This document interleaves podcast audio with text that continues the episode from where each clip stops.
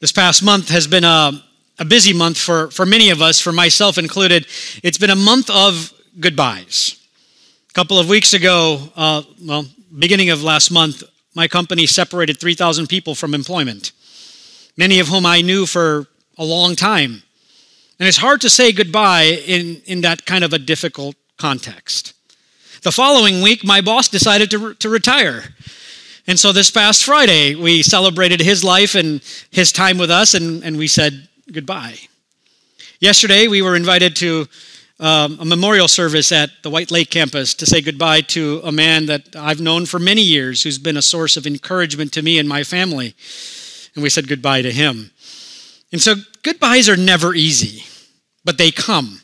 They're part of life. And yet, goodbyes are never fun and they're never easy. That must have been what the disciples must have been feeling like when Jesus told them, I'm leaving that the time has come and that he is leaving, and he has to spend time with them, encouraging them, supporting them, and giving them words of encouragement. After three and a half years of spending time with them, after three and a half years of teaching them like no one else has ever taught, of doing miracles and works that no one has ever seen, of, of this person whom they were convinced was the Messiah, he tells them he's leaving. You can imagine the turmoil in their heart, the trepidation, the anxiety, the fear, the worry about what the future might hold for them. And Jesus speaks into the midst of all of that to allay their fears and to ease their troubled hearts and encourages them. We are in the middle of studying through the farewell discourse uh, uh found in the Gospel of John, chapters 13 through 16. And we today are in John chapter 14. If you have your Bibles, a good time perhaps to turn there, John chapter 14. And last week we saw Jesus continue to encourage his disciples, specifically telling them, Let not your hearts be troubled, neither let it be afraid, because I'm going, that's true, but I'm going to do something. I'm going to prepare dwelling places, places where you and I can live together, just spend time together forever. And when I go, I will come back. And Jesus emphasized the fact that he alone is the way and the truth and the life, that no one comes to the Father except through him. The way to heaven and the way to God is through Jesus and Jesus alone. That's what he talked about last week.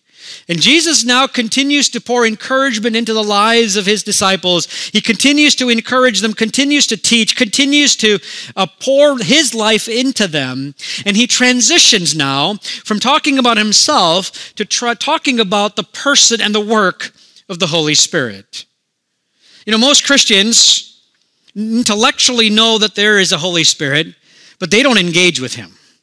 They don't care to understand who he is and what he does and his place in the purposes of God and in the life of a believer. We know that he exists, but what he does, eh, who cares? That's kind of the attitude that most people have when we think of the Holy Spirit. Some people are like, yeah, that's this mystical, weird person that, yeah, I don't know what he does.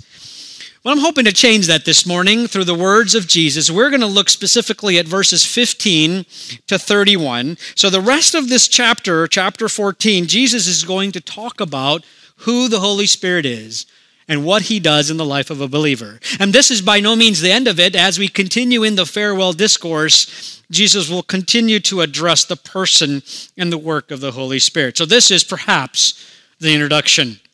I will tell you that I have no time really in front of me to dive deep into any of this. All we can do is skim the top of the trees to get your appetite whet. And my hope is that by doing so, some of you will go out and dive deeper into the person and the work of the Spirit in the life of a believer.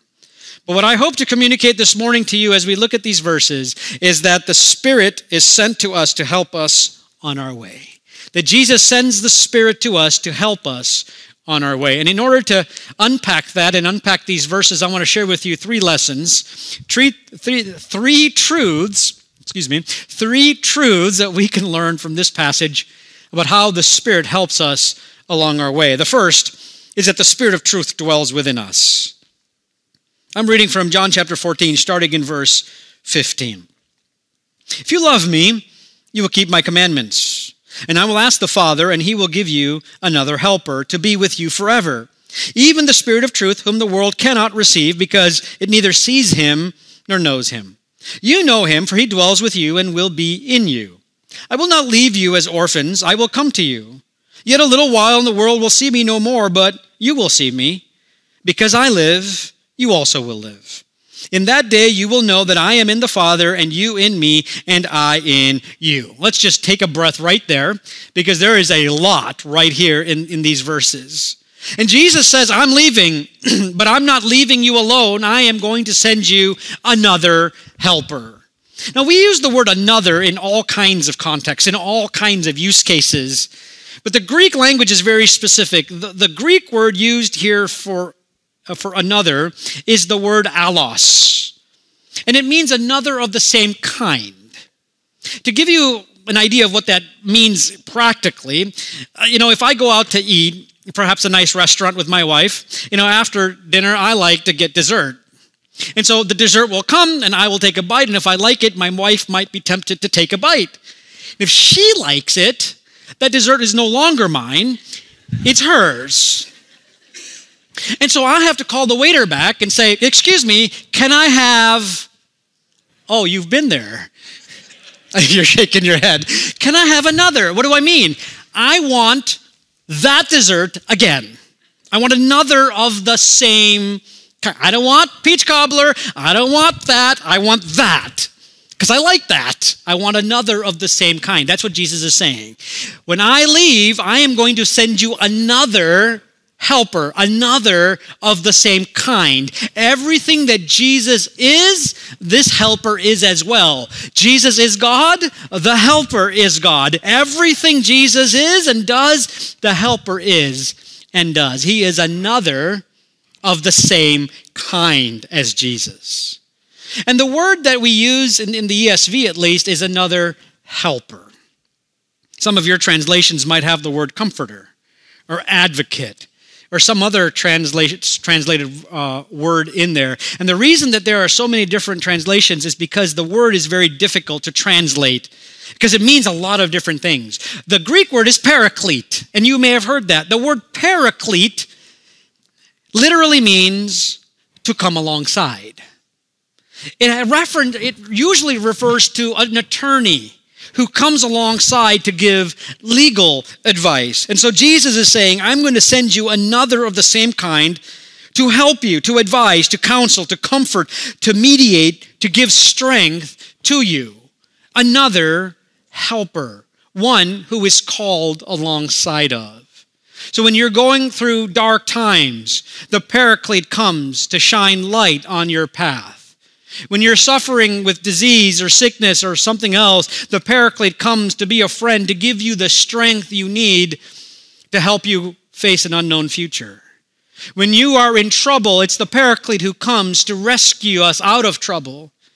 And when we are going through our uh, loneliness and depression, it's the paraclete that comes alongside to be a friend and whispers to us that we are never alone. That's the paraclete, one who comes alongside of us and helps us and strengthens us, advises us, and blesses us. And the beautiful thing here that Jesus talks about is that while he is leaving, this helper, this another of the same kind, is coming. And when he comes, he will never leave you. We get to have this helper forever forever. He's permanent, He's never leaving. And therefore, we can trust in the fact that the Holy Spirit of God, the Helper, will be with us forever. And when you go to verse number 17, Jesus tells us that the Spirit is not someone that the world can see or know, but it's someone who comes to be with us and to live in us. You know, this is one of the great mysteries of the Christian life. In, in fact, this, I think, separates Christianity from all the other philosophies and religions of the world. No other philosophy or religion in the world ever teaches the intimate relationship that Christians have with God. God lives in us. Just let the weight of the words sink into your minds just a minute. The God of the universe who created heaven and earth, lives where? In us. No other religion has ever had the bravery to say something like that except Jesus. The intimacy, the relationship that we have with God is unlike anyone else or anywhere else. God lives in us. Friends, that's what's happening right now. He's in you. And He never leaves you, He never forsakes you. He's made His home in you. And in verse number 18, Jesus says that the Holy Spirit comes to live within us so that we won't feel like orphans. You know, those disciples were certainly feeling like orphans. Jesus, who after three and a half years says, I'm leaving. And orphans, how do they feel? They feel abandoned. They feel worthless. But Jesus says to them, Look, guys, you guys are anything but abandoned or worthless. You are so precious to me. I'm sending you another of the same kind to live with you, to be in you, to comfort you, to help you, to guide you along the way. I'm coming to live in you. Jesus is sending the Holy Spirit to live in us, to encourage us forever. So we don't have to feel worthless. We don't have to feel abandoned. We don't have to feel alone because we're never alone. In verses 19 to 20, Jesus goes on to say that the world won't see him again, but that the disciples would. Well, how is that possible? You see, for the next 24 hours, Jesus is going to be betrayed and arrested. That's going to lead to a false trial. And that false trial is going to end in the crucifixion and death of Jesus. Up to that point, the world would continue to see Jesus, and Jesus would be taken off that cross and put in a tomb. And after that point, the world no longer sees Jesus. Because after three days, when Jesus rises from the grave, he no longer appears to the general public. He appears to who? Only to his disciples. He only appears to his followers. The world no longer gets to see Jesus, only his disciples, his followers get to see Jesus. And that's why Jesus says, I won't show myself to the world anymore. I'm only showing myself to you.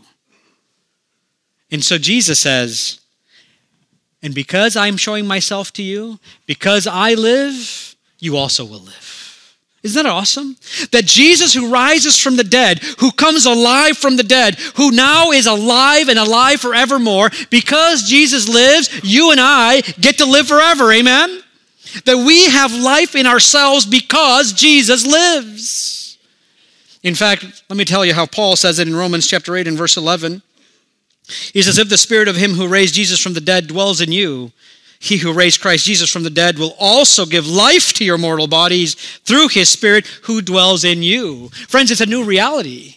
It's a new vitality that comes when the Spirit of God comes to dwell in us. We go from being dead to being alive. Amen? We go from being nothing and dead in our sins and our trespasses to being alive to Jesus Christ. Amen? Because He lives, we too will live. I love that line. Because He lives I'm alive today. And not only will he be in us, but we will be in him. There's a mystic union that occurs between Jesus and us, between God and us. In fact, he says that we not only get the Holy Spirit to live in us, but we are united with him. That there's this mystic union that wraps us together in a union and a unity that we can't explain, and that he in us and we in him kind of mystic union mirrors the union that exists between God the Father and God the Son. And because we can't understand that, we can't understand this either. It's hard to explain, and I don't have words to explain it to you. Just to say, He lives in us, and we are in Him. If you don't believe that, all you got to do is read Ephesians chapter 1, and you can read all of the wonderful blessings that we have in Christ. We are in Him and He lives in us. and so, all of this is available for those of us who meet the qualifications of verse number 15. Did you guys remember verse number 15? If you love me, you will keep my. Oh man, did we have to go there? You were hoping I skipped that verse, didn't you? But I can't. You see, the Spirit of God comes to dwell in the lives of those who love Jesus and are motivated by that love to follow his commandments. It's to trust and obey because there is no other way. It's to obey what Jesus has spoken because when you love someone, obedience isn't very hard, is it? I didn't understand that till I became a parent. I understand that very quickly now. Obedience isn't hard for someone we love.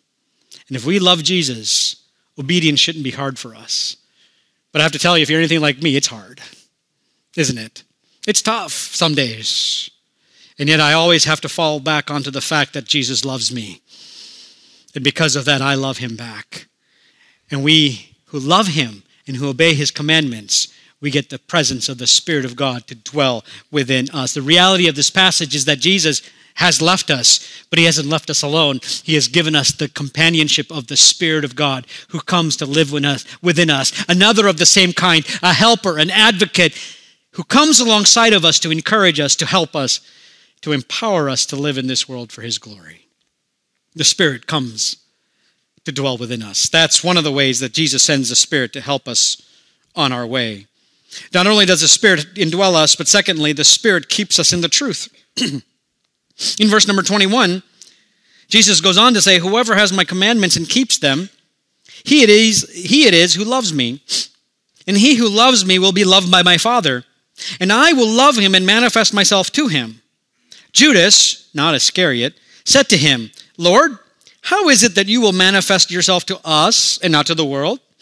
Jesus answered him, If anyone loves me, he will keep my word, and my Father will love him, and we will come to him and make our home with him. Whoever does not love me keeps not my whoever does not love me does not keep my words, and the word that you hear is not mine, but the Father's who sent me. In verse number 21, we're once again confronted with this paradigm of love and obedience. That those two are linked together in profound ways. That if we love Jesus, we will keep his commandments. Friends, there's, there's there's no argument. That's just the way it is. Love propels us to obedience.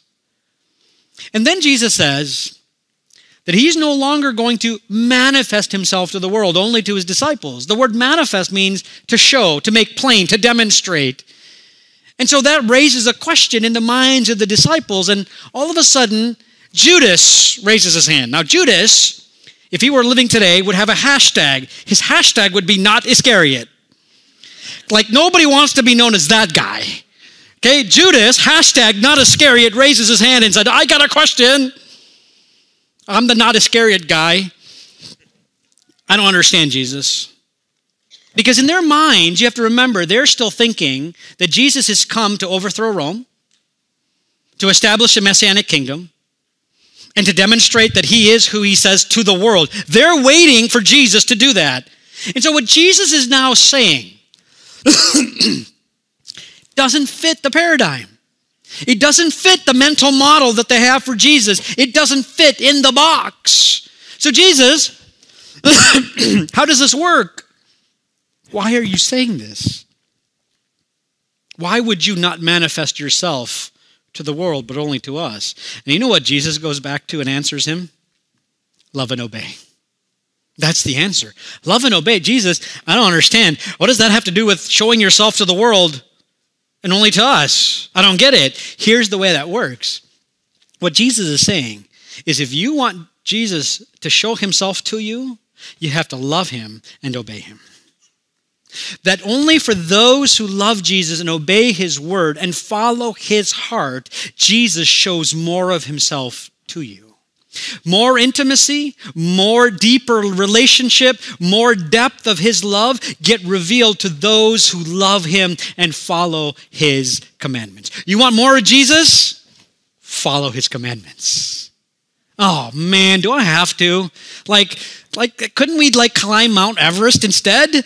No, love Him, obey His commandments. That's hard to do in a world that we live in. It starts with surrendering ourselves to Him and say, Lord, do whatever you got to do. Help me to love you and obey you because I want more of you. And so Judas asks the question, but Jesus answers it totally differently. And, he, and Jesus goes on to say that if you love me and you keep my commandments, in verse number 23, he says, We will come to you and make our home in you. We. Notice that word we. That's the Father, the Son, and the Holy Spirit. The triune God in their fullness is going to come and live inside us. In fact, in verse 23, the word home that's used there is the same word that's used back up in verse number two that we translate dwelling place.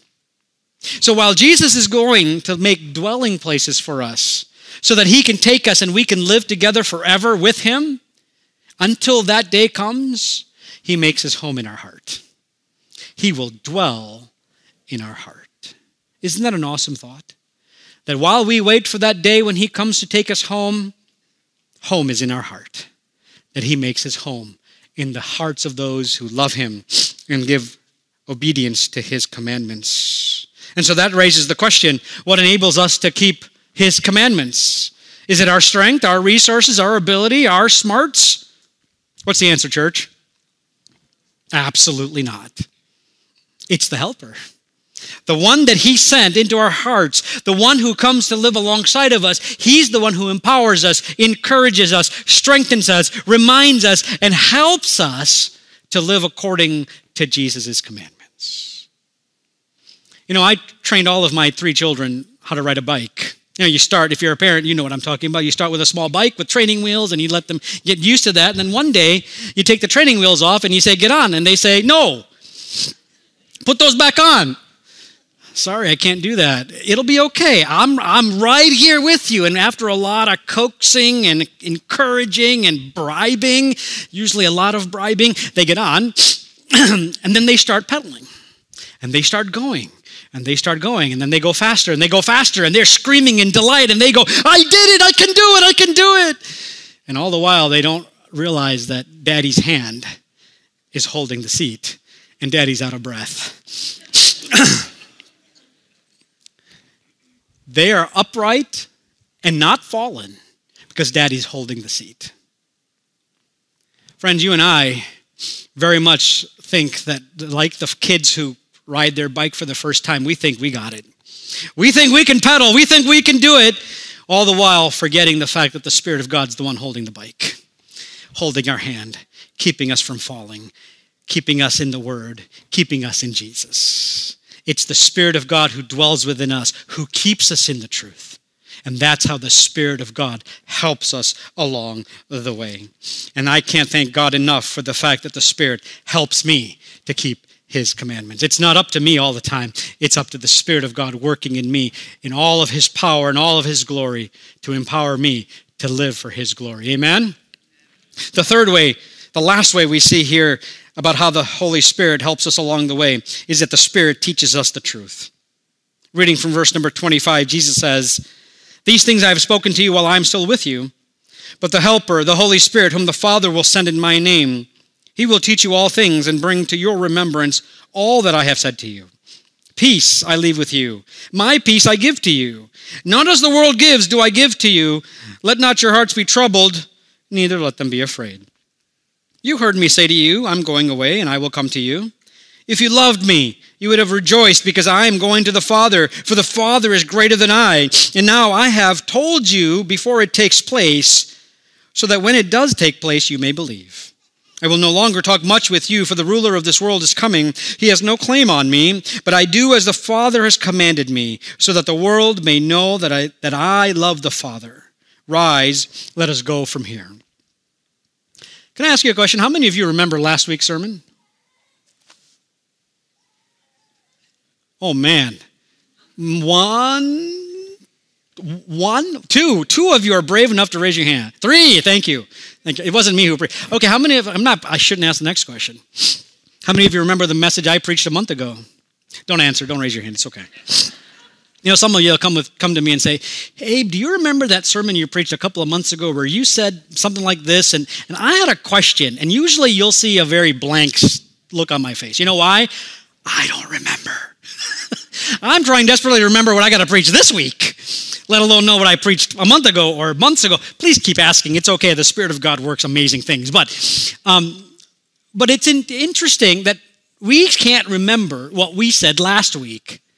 And I always wonder how is it that these 11 disciples, could remember exactly what Jesus said and exactly what Jesus did and write it down so clearly and so accurately in the pages of Scripture for us to read thousands of years later. How is that possible?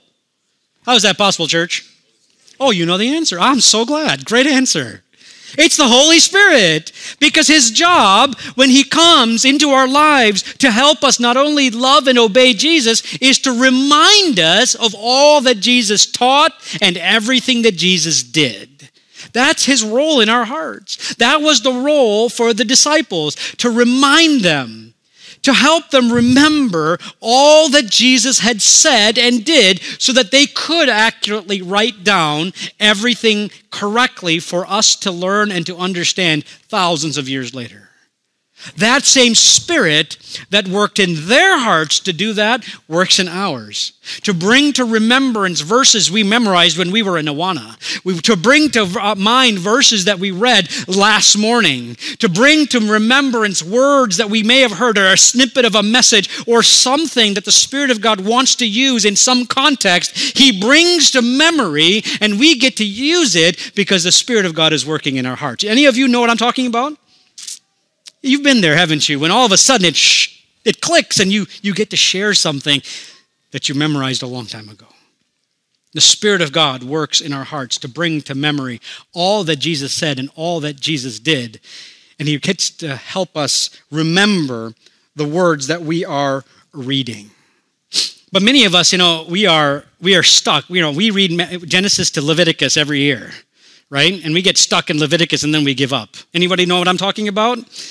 Maybe we should start in Matthew.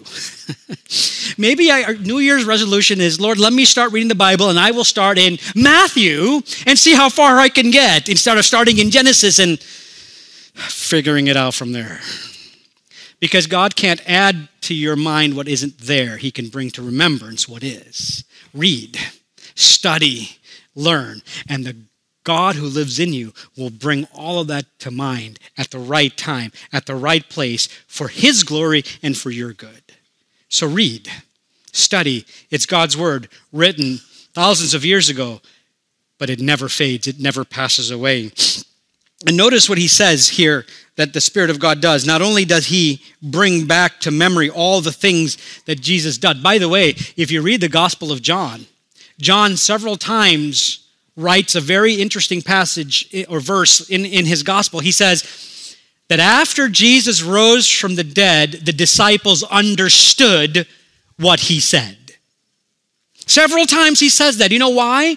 Because they didn't get it when Jesus was with them. It didn't click in their heads. They were too stubborn. They were too locked up in their box to get what Jesus was saying or doing. But on the day of Pentecost, when the Spirit was poured out and the church came to life, all of a sudden the Spirit of God started to take all the puzzle pieces and put them in all the gaps. And all of a sudden, they started making sense. It started clicking in their heads, and all the things that Jesus said and all the things Jesus did, it started to make sense. Friends, when you're reading the scriptures and it doesn't make sense, ask. The Spirit will teach you. Ask and you shall. When's the last time you asked? Lord, I don't understand this. This doesn't make a bit of sense to me. Teach me show me, help me. And you know what the truth is? He will. He will. Because that's what He has been given to us to do, to make sense of what Jesus has said and done. In verse number 27, I got to run here. Verse number 27, Jesus repeats many of the things that he stated back in verse number 1. He repeats one more time, yes, he's leaving. Don't let your hearts be troubled. Don't let them be afraid. Why not? Because the Spirit of God is coming. The Holy Spirit that's going to be with you forever is going to be in you. And when that Spirit comes, he brings with him peace. Peace is the inheritance of the believer. You see, the world defines peace as the absence of war and conflict. How are we doing in the world today? Not so good, is it? peace can't seem to be found. Many people find peace at the bottom of a bottle or with drugs or with tranquilizers or a number of other avenues or means. But the truth is, none of those means can ever give lasting peace. The only place lasting peace can ever be found is in the presence of God and in the indwelling presence of the Holy Spirit of God. That's where peace can be found. And that's what Jesus says My peace I give to you. Not as the world gives, do I give to you. Because peace that Jesus gives doesn't care about circumstances. Our life can be upside down, it may be a chaotic mess, but if you have the peace of Christ living inside your heart, it doesn't matter because your peace of God calms our heart and it calms our mind. You see, the peace of God doesn't change with circumstances. It doesn't crack under the external pressures of life. It doesn't get thwarted by events that happen that we didn't plan for. The peace of God remains the peace of God in your hearts and in your lives because the peace of God tells you through the Spirit of God that lives within you exactly where you are when the world turns upside down. Do you know where you are when the world turns upside down? In the palm of his hand. You're right there in the palm of his hand. And because the world doesn't know that, you can stand in the midst of the fiercest storm. Hurricanes come, and they do. Earthquakes come, and they do. Tornadoes come, and they do. Wars will ravage the world, and they will. But if you know exactly where you are, you can have the peace of God. Amen? That the Spirit of God comes into your heart to tell you exactly who you are and exactly where you are so that you don't have to be rattled or shaken or worry or be anxious because you know who's got you in the palm of his hand. It's not me who put myself there. Jesus did that for me. Amen? And when you know where you are, you have the peace of God in your hearts. Amen? And Jesus now concludes in verse number 28 and 29 and on to the end of the chapter, and he says, he looks forward towards what's coming. He looks forward to the greatest battle ever fought in history, and he says that he is on a collision course with the ruler of this world. The ruler of this world is a reference to the wicked one, to the devil, and Jesus is on a head on collision. And that head on collision is going to result in scorn, in humiliation, in suffering, and ultimately, it's going to end in death. Jesus knows what's coming. And yet, notice the confidence as Jesus says that the devil has no claim on me. There is nothing that the enemy can do to put a claim on Jesus. There's nothing that he can grab onto to pull Jesus down, which means victory is assured. And even though Jesus is going to die, it's not because the enemy wins. It's because Jesus willingly surrenders his life and his will to the Father's, and he says to the Father, Not my will, yours be done. And so, lovingly, willingly, Jesus becomes obedient to death, even death on a cross. Jesus knows that in just a few hours, that his death is imminent. And yet he pours his life into these people, these disciples, and into you and me, reminding us that we have help along the way.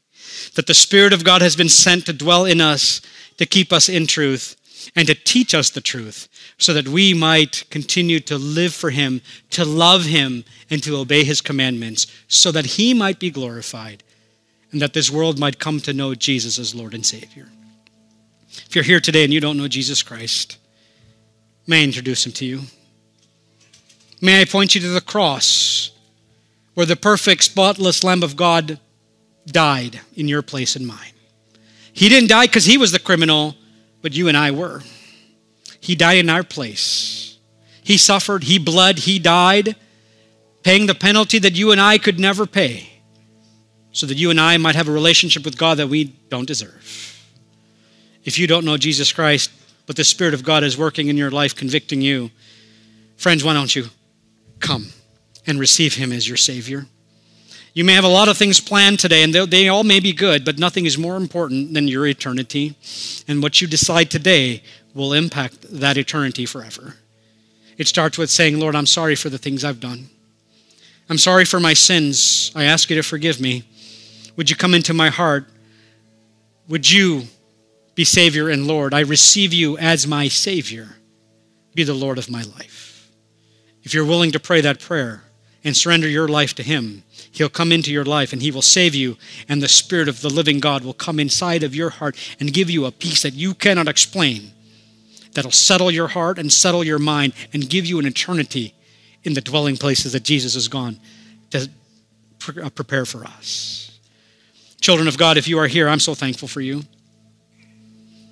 But Lord, let's not be ignorant of the work and the person of the Holy Spirit. Let's surrender our lives and continue to surrender our lives to Him so that He can continue to teach us His Word, to continue to motivate us in love, that in our love for Him, we might find ourselves obedient to Him so that the world might know that Jesus truly lives in us. Amen?